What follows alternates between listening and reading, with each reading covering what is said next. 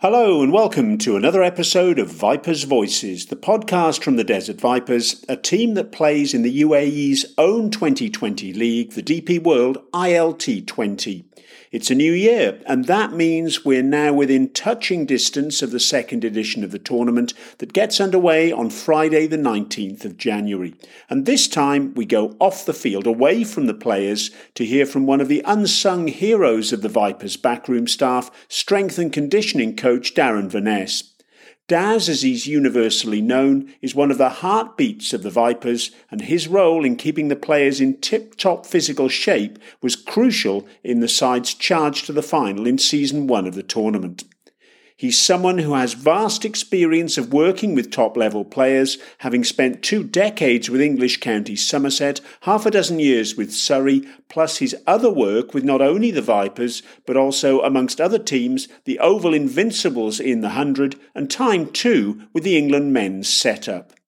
Coming up is a fascinating insight into Daz's role and how he works with the players to ensure they can produce their best on an ongoing basis despite the tight schedule that asks so much of them. He loves a nickname too, and you'll hear a few of them during the upcoming chat, including Foz for head coach James Foster, Moods for director of cricket Tom Moody, and Soldier Boy for left arm fast bowler Sheldon Cottrell. Before we crack on, though, a reminder that tickets are now on sale for all Vipers matches this season, starting with the team's opener against the Abu Dhabi Knight Riders on the third day of the tournament, Sunday, the 21st of January, at the Dubai International Stadium. You can get hold of your tickets through the league's website, www.ilt20.ae, or at any Virgin Megastore in the UAE.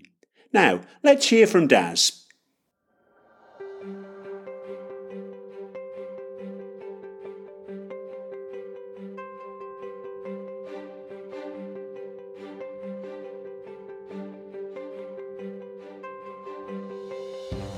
Such is the nature of the T20 schedule around the world, many of the players on the Vipers roster will arrive into Dubai a matter of days before the start of the tournament and then have little time for intensive conditioning work during the tournament because of the compressed nature of the fixture list, with the side playing 10 round robin matches in just 22 days. On that basis, we got Daz to explain exactly what his role with the side was. It's about finding the balance really with their with their strength work and their power work. It's keeping it ticking over and then factoring in the lads that are either going to be rotating in or out the squad or the lads that aren't getting into the team for whatever reason, then it's the opportunity to do a little bit more work, either to build on what they've already got or also to set them up for what could be an, another ton- tournament coming up. And I know we've got the PSL and then the IPL right behind our tournament. So uh, sometimes it's uh, it's a nod to those things too. No, recognising that these guys are bouncing around the planet, going from one tournament to the next. So it's finding your windows to uh, to get some good quality work done. And from his perspective, what gives him most pleasure is helping to ensure that as many players as possible are available for each and every match. It's definitely one of my KPIs, one of my key performance indicators is if we can continue to develop these players where we reduce either the severity or actual incidence at all of soft tissue injuries, then what we're actually doing then is creating more and more opportunities for them to be resilient, to be robust, and to be available for selection more and more. Now that then, from a from a Vipers perspective, means that Foz and Moods can sit down as director of cricket and head coach, and they can select the team that they want to select. They put a squad together, and the whole point of it is to choose the team they want to choose, rather than the team that they have to choose. Daz's work doesn't begin though when the first players get into Dubai. It started a couple of months ago when he got in touch with all the squad, mapping out training programs for those who needed them, and emphasising the need for sprint work as T20 cricket is all about dynamism. Ultimately, what I'm looking for is that by the time match one comes around, all of the squad have got a decent block of sprint time under their belt so that they're not going into the game with a situation that the match time is the first time that they sprint. So I, I, want to make sure that we're well ahead of the curve and having a good 10, 12 weeks beforehand. So it's nice, progressive, long build up before we actually get to match one. And for Daz, there's also a legacy element to his work with the players at the Vipers, trying to ensure his charges are fit and firing for the long term, not just for the month or so that they're on ILT 20 duty.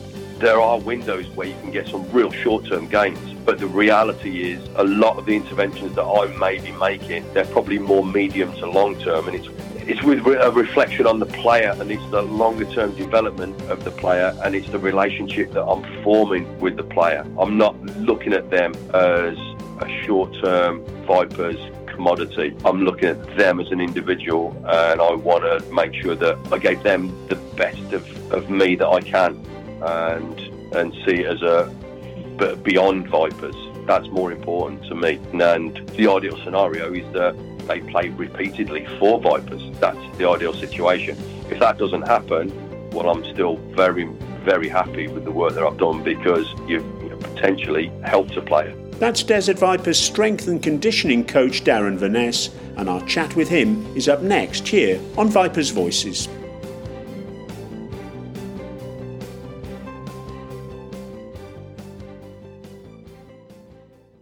Daz, thanks very much for being with us here on Vipers Voices. It's a pleasure to have you uh, on the podcast. First of all, how did you become involved with the Desert Vipers? What, what's your background? And have you always worked in cricket or, or have you seen action in other sports? Well, before we get on to that, Mergus, I think I'd like to say thank you very, very much for having me. I've been listening and, and looking at all the others coming out, and I was thinking, oh, oh, I wonder, I wonder if they'll phone me up. I wonder if they'll phone me up. So it's a, it's a privilege to be on. It's a, it's an honour to be to be picking up the phone and, and talking to you, mate. But with regards to your question, how did I get involved with the Vipers? Uh, the the simple answer and the quick answer is Tom Moody. I'd spent a season with him working in the hundred in the UK. Uh, he's the head coach there for the Oval Invincibles. Um, because of my uh, role at Surrey, where I'm the head of strength and conditioning there, at the time, Alex Stewart had asked me if I wanted to do it when the 100 started. I said yes. Probably one of the, one of the big draws was to spend some time with Moods. I'd heard a lot about him with a lot of people, but I'd only really spent time with him when, you know, walking past him when he towered over me when he was still uh, captain and then coach at Worcester. So, which leads probably nicely onto my background. I've always worked in cricket yeah, pretty much. It's safe to say that I have really, from a sporting perspective, I signed for Somerset County Cricket Club in the UK in 1996. And I spent two decades there. And then I got a phone call from Alex Stewart asking if I would move from the southwest to the southeast and take up a role at Surrey, which I was very, very happy to do. Definitely saw that as a as a privilege, and I've had six amazing seasons there. We've had three championships there. We've had two T20 finals days, and uh, obviously this year at the Oval, we've won the 100 as well with Oval Invincibles. That's a pretty impressive uh, CV for yourself and for the teams you've been involved in. But the ILT 20, it's a tournament where you have a very limited contact time with players, isn't it? And many will arrive in at the 11th hour, some having been playing in different parts of the world. And then once they arrive in Dubai, there's a packed schedule until the tournament wraps up. So there's very little time apart from matches and recovery, really. From that point of view, and the point of view of getting players' fitness up to speed and then maintaining it through the tournament, that must be a nightmare for you, isn't it? So, how do you go about planning for that and, and dealing with it? I mean, the, handy thing for that, to be honest, mate, is the fact that we've got the schedule ahead uh, of time. So we, we've got a rough idea. So you can already start to plan things. And the good thing is, you know, with the franchise happen, happening with the 100 and the ILT 20 last season, uh, it was a great opportunity to have it all thrashed out so I'm confident that we'll we'll drop straight into season two and hit the ground running. And we like to come together beforehand, so we've got an opportunity for a couple of weeks of, like you say, that getting to know each other. There'll be a few new faces uh, in at the uh, Vipers this year. A couple of them I already know.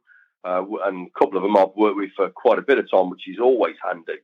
But yeah, if, if they're coming from other tournaments, it actually makes it a little bit easier because you know that they're absolutely flying with their match, you know, skill specifics.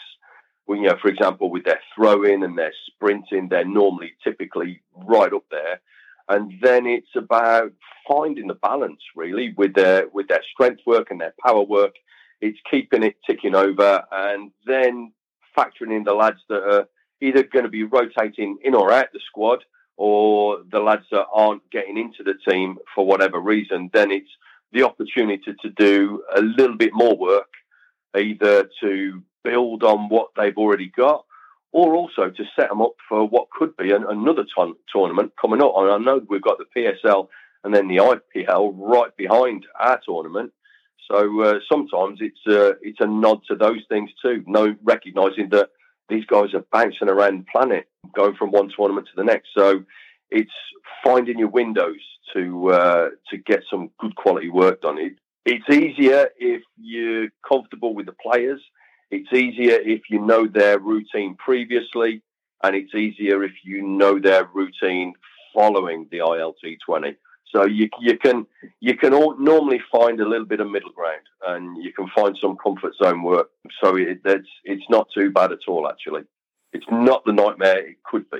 Well, Daz, I know you sent a message to all the players after the squad was confirmed post the UAE player draft. And one of the things you asked everyone to uh, think about and work on was to focus on sprints in training. Now, can you explain to our listeners why that was? Absolutely. Yeah, I mean, realistically, if we look at the injury data throughout the world, if we look at world cricket soft tissue injury data, which I, I need to specify soft tissue because, from my point of view, uh, as a strength and conditioning coach, uh, there's certain things that I can't really do too, too much about. You know, uh, if we look at finger fractures, for example, with lads taking catches or getting hit while they're batting, or even stress fractures to a certain degree with with uh, with the bowlers. There, there's only so much short-term input that you can have as an S&C coach that will have any impact on that, really. Whereas soft tissue injuries, even though we're only together for a relatively short period of time, there's a huge amount of work that we can do, and it's definitely one of my KPIs, one of my key performance indicators is if we can continue to develop these players where we reduce either the severity or actual incidence at all of soft tissue injuries, then what we're actually doing then is creating more and more opportunities for them to be resilient, to be robust, and to be available for selection more and more. Now that then, from a from a Vipers perspective, means that Foz and Moods can sit down as director of cricket and head coach and they can select the team that they want to select. They put a squad together, and the whole point of it is to choose the team they want to choose rather than the team that they have to choose.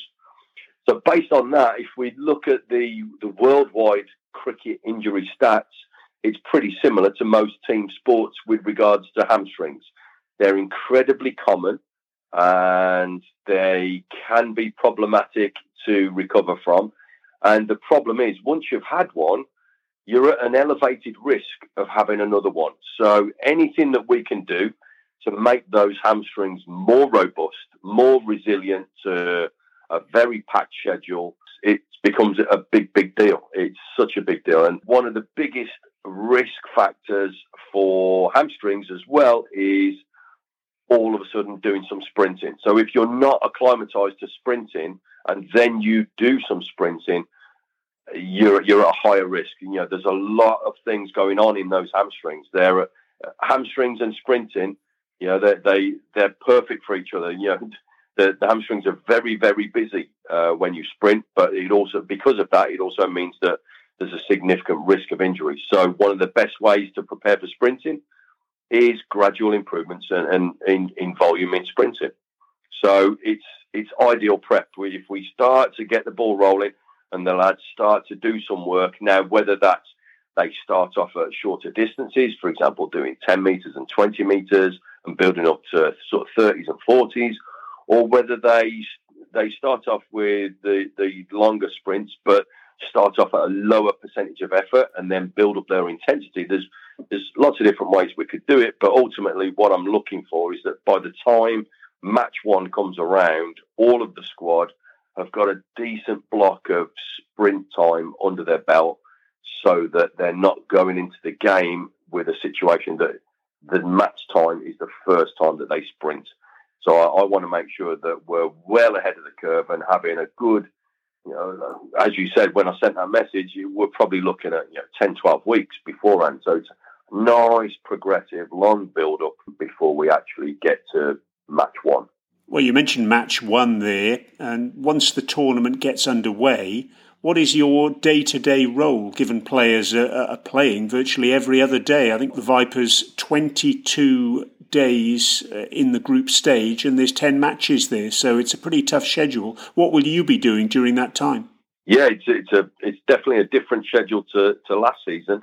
Last season, it, it couldn't have couldn't have gone any better, to be honest. I think we had a lovely year lovely build up and a lovely introduction into the tournament. Uh, whereas this year, it, there's there's more back to back games and there's like you say the games come thick and fast. So it's definitely already shaping how myself and Nerm, our physio, uh, uh, how the two of us because we do operate very very closely together. We're already spending time looking at that and trying to manipulate it and tweak it a little bit compared to last season. So on a match day, the lads that either aren't playing or like to do their preparation early, that they may be in the gym after breakfast and and doing some priming work, which is typically more explosive type work, which switches on your central nervous system, and and th- that that can last for quite a period of time. So that as soon as they come to the come to the match time, that everything is uh, it switches back on a lot quicker because we've already primed it earlier in the day. So some of those sessions will take place. The lads that are not not actually involved in the game, they may be getting either some uh, some gym work done or some speed work done, or even some conditioning work because there may be windows to do that too. Then it's getting everything ready, getting all the supplements ready, getting uh, getting ourselves to the uh, to the match and then it's right, okay, let's go. Let's get these boys prepped and ready. So we go into the warm up structure, which is very gradual and very progressive. And some like to do it a certain way, some like to do it another. That we'll have different routines for different lads. But then when we come together at group time, that's another little window for me to do that last little bit of warm up prep. So we'll be We'll be warming up their trunk and their shoulders and their lower limbs. We'll get some resisted uh, short sprints in as well to really make sure that those lower limbs are firing. And again, that drill, it's another it's another little window for me to do some technical sprinting work as well. Just reinforce those cues and what, what we can do there by even adding those things into a match day. It means that I can almost microdose those little uh, sprint mechanics and running mechanics cues, uh, which means that we get a lot of hits of that and we a lot of exposure over over the uh, campaign, which ideally means that from a technical point of view they get better as time goes on.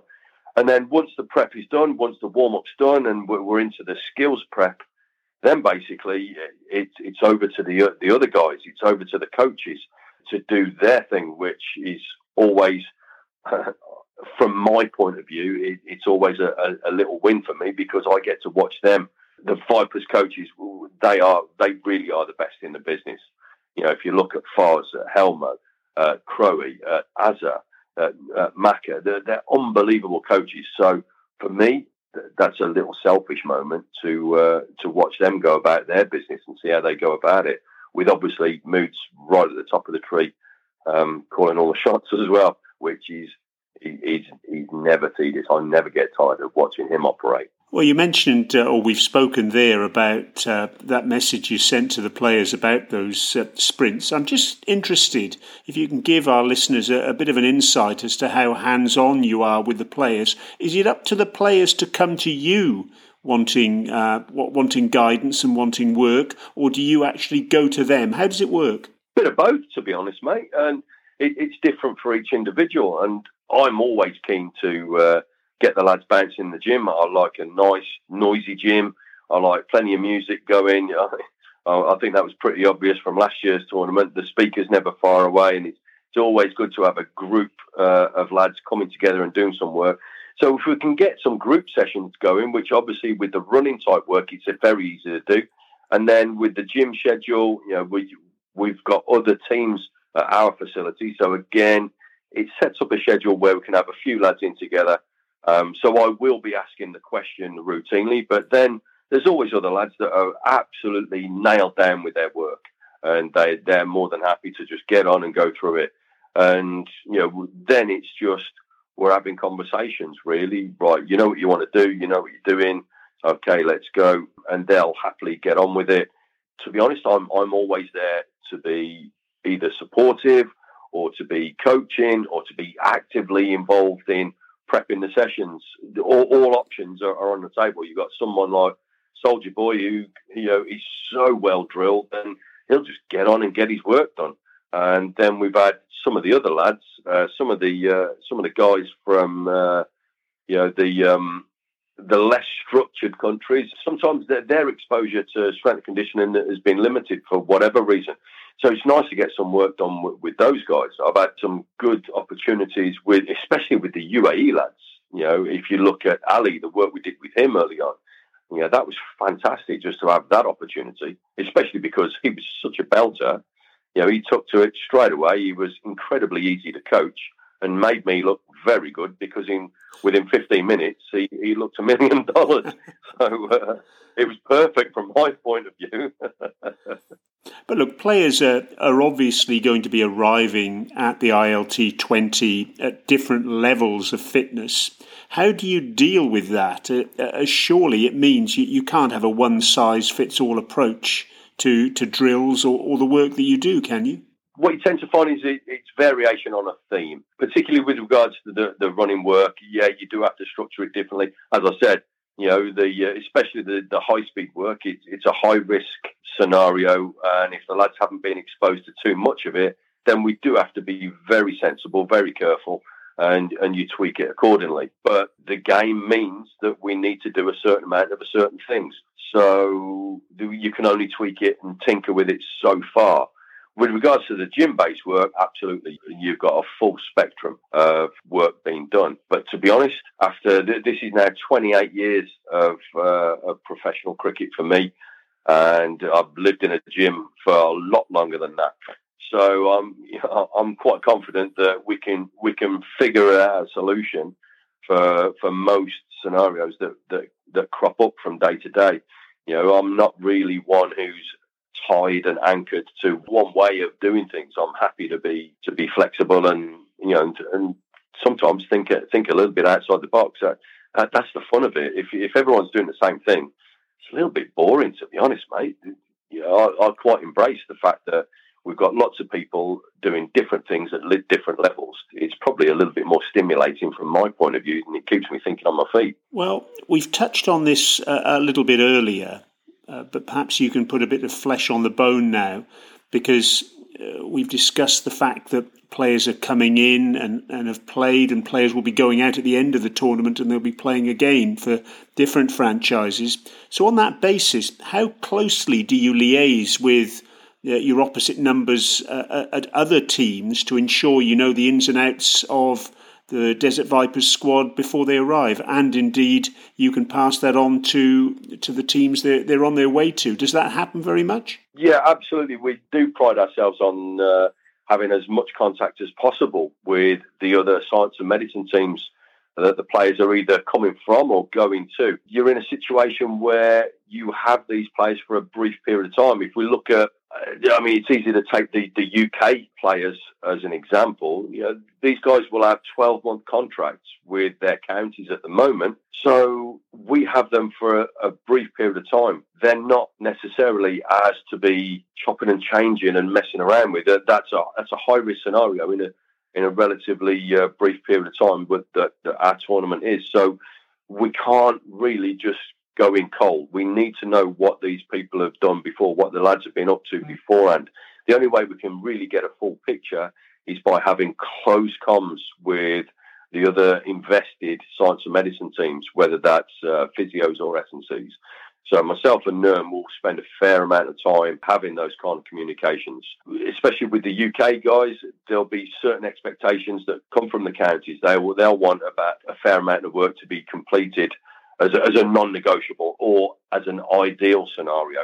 So we, we will also be looking to make sure that we best prepare the guys whilst also doing the best for the tournament. We want to best prepare the guys for what comes next. So there's a duty of care that comes with the lads when they arrive, and it's not just we can't we can't just be selfish. We have to look at the bigger picture and recognise that you know the, these guys are very very busy, and they'll be going from, as I already said, from one tournament to the next.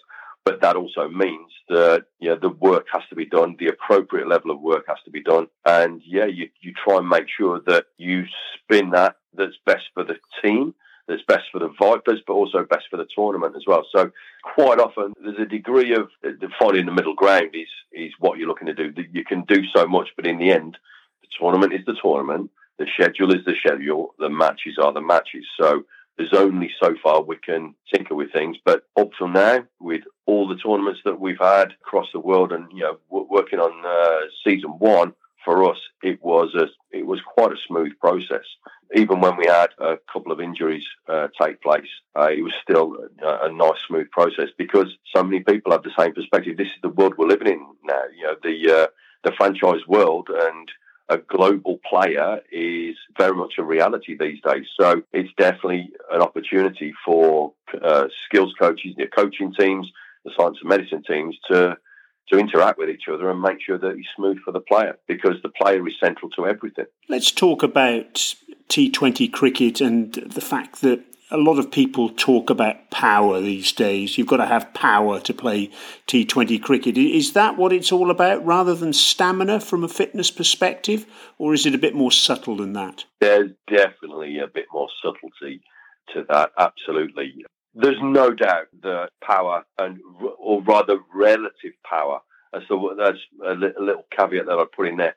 Power relative to your body weight is where I'd like to go. If we, let's say we say, you know, when we talk about boxers being, you know, outstanding pound for pound, you remember that statement? I, that's the kind of angle that I would be coming at from a cricket perspective, and from a from a short format white ball cricketer that's absolutely what I'd be looking for. I absolutely want to see high relative power output, but capacity is also such a big deal. So that stamina phrase, the capacity, the ability to be able to repeatedly execute those outrageous, powerful scenarios, whether that's running between the wickets, whether that's uh, taking a running, sprinting dive and catch, whether it's a max effort throw to get to get a run out, or whether it's simply bowling maximum velocity repeatedly. It's the repeated power outputs that is a big deal. So to be able to do that, your aerobic capacity needs to be in place too, because that is the thing that will set up a maximal window for recovery. And as you've already mentioned, when we look at the schedule, recovery is a big deal. So the ability to tolerate what you've just done and then repeatedly execute that over and over again and then recover from that bout, it's sufficiently that you can do it all over again. That's what we're looking for. Well, how do you develop and maintain power in a player, especially over a short uh, time with them? Or do you have to rely on them having it already? Is there anything you can do to assist a player in that regard? Yeah, I mean, there's always an opportunity. The time that we have with these guys, there is a window to improve, but there's also you have to pay the uh, the tournament the respect it deserves, and there's only so much you can develop. But what you could also potentially do is set up a scenario from a coaching point of view where they continue to develop when they're not with us. And that is very much the perspective that we take at Vipers. They're not just with us for this short period of time.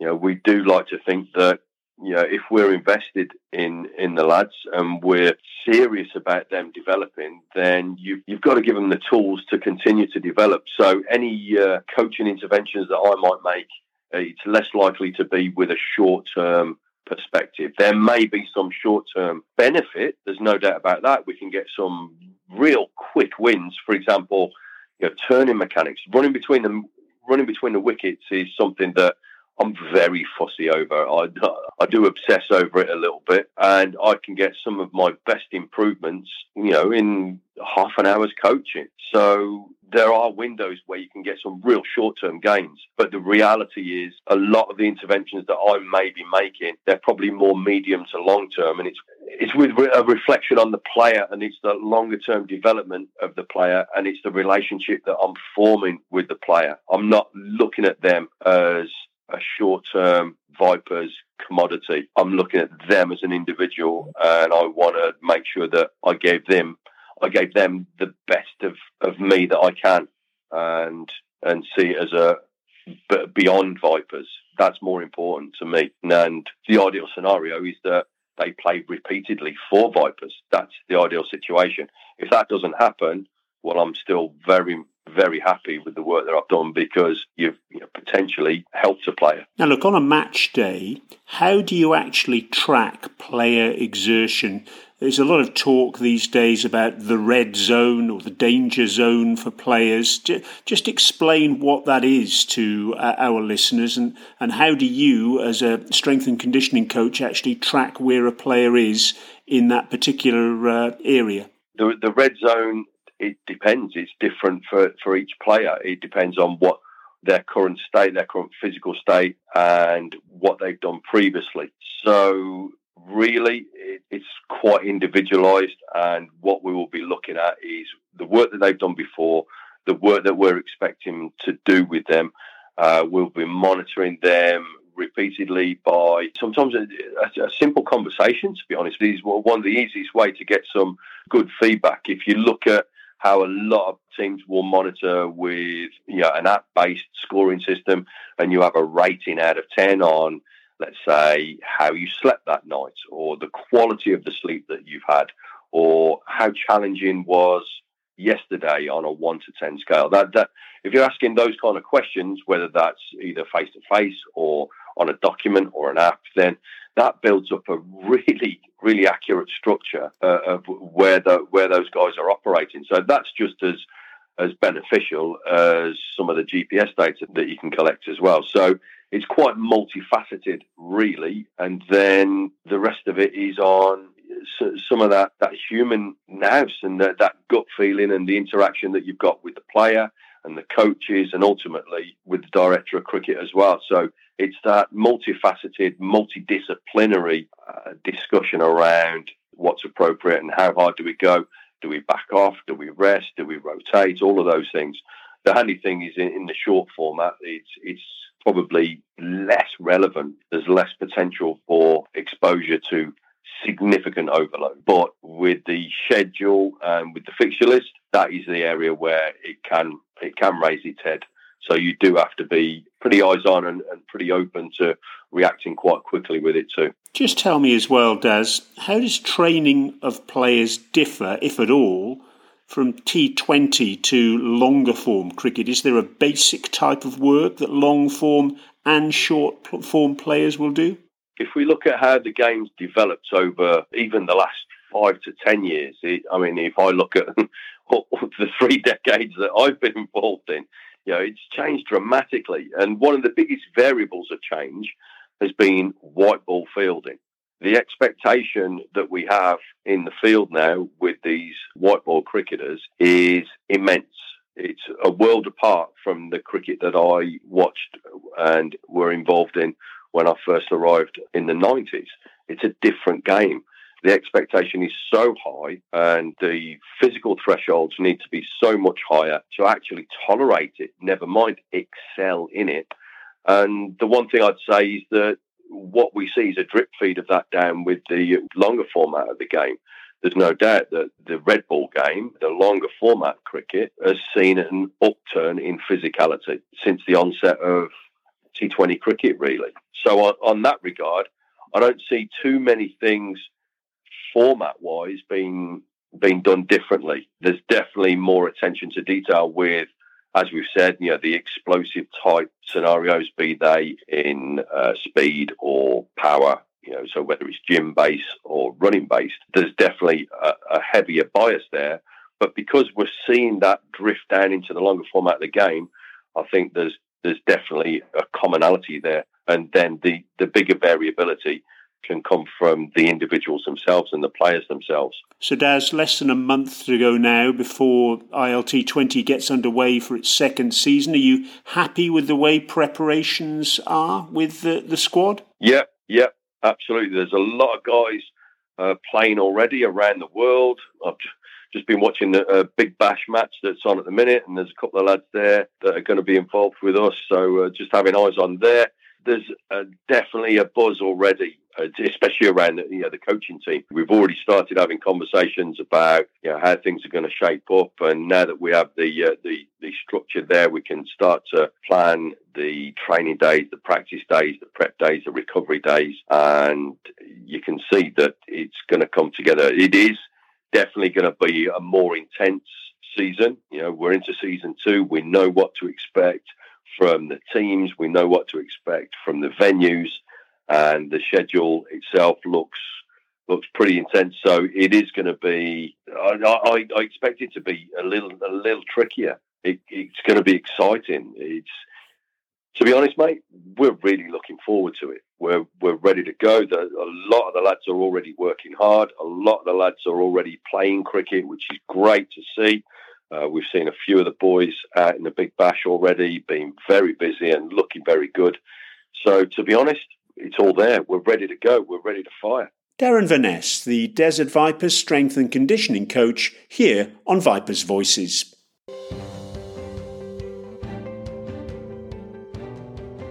And that's it for another episode. Please feel free to give us any feedback or thoughts on the podcast. You can do that via email at media at thedesertvipers.com. And you can get all the latest news from the Vipers at the team's website, thedesertvipers.com, or via all the major social media platforms. Don't forget, too, that tickets are on sale for all Vipers matches and can be purchased via the ILT20 website or at any Virgin Megastore in the UAE. We'll be back soon with more Vipers chat as the start of the tournament draws ever closer. But in the meantime, this is Brian Murgatroyd saying thanks so much for listening and have a happy new year.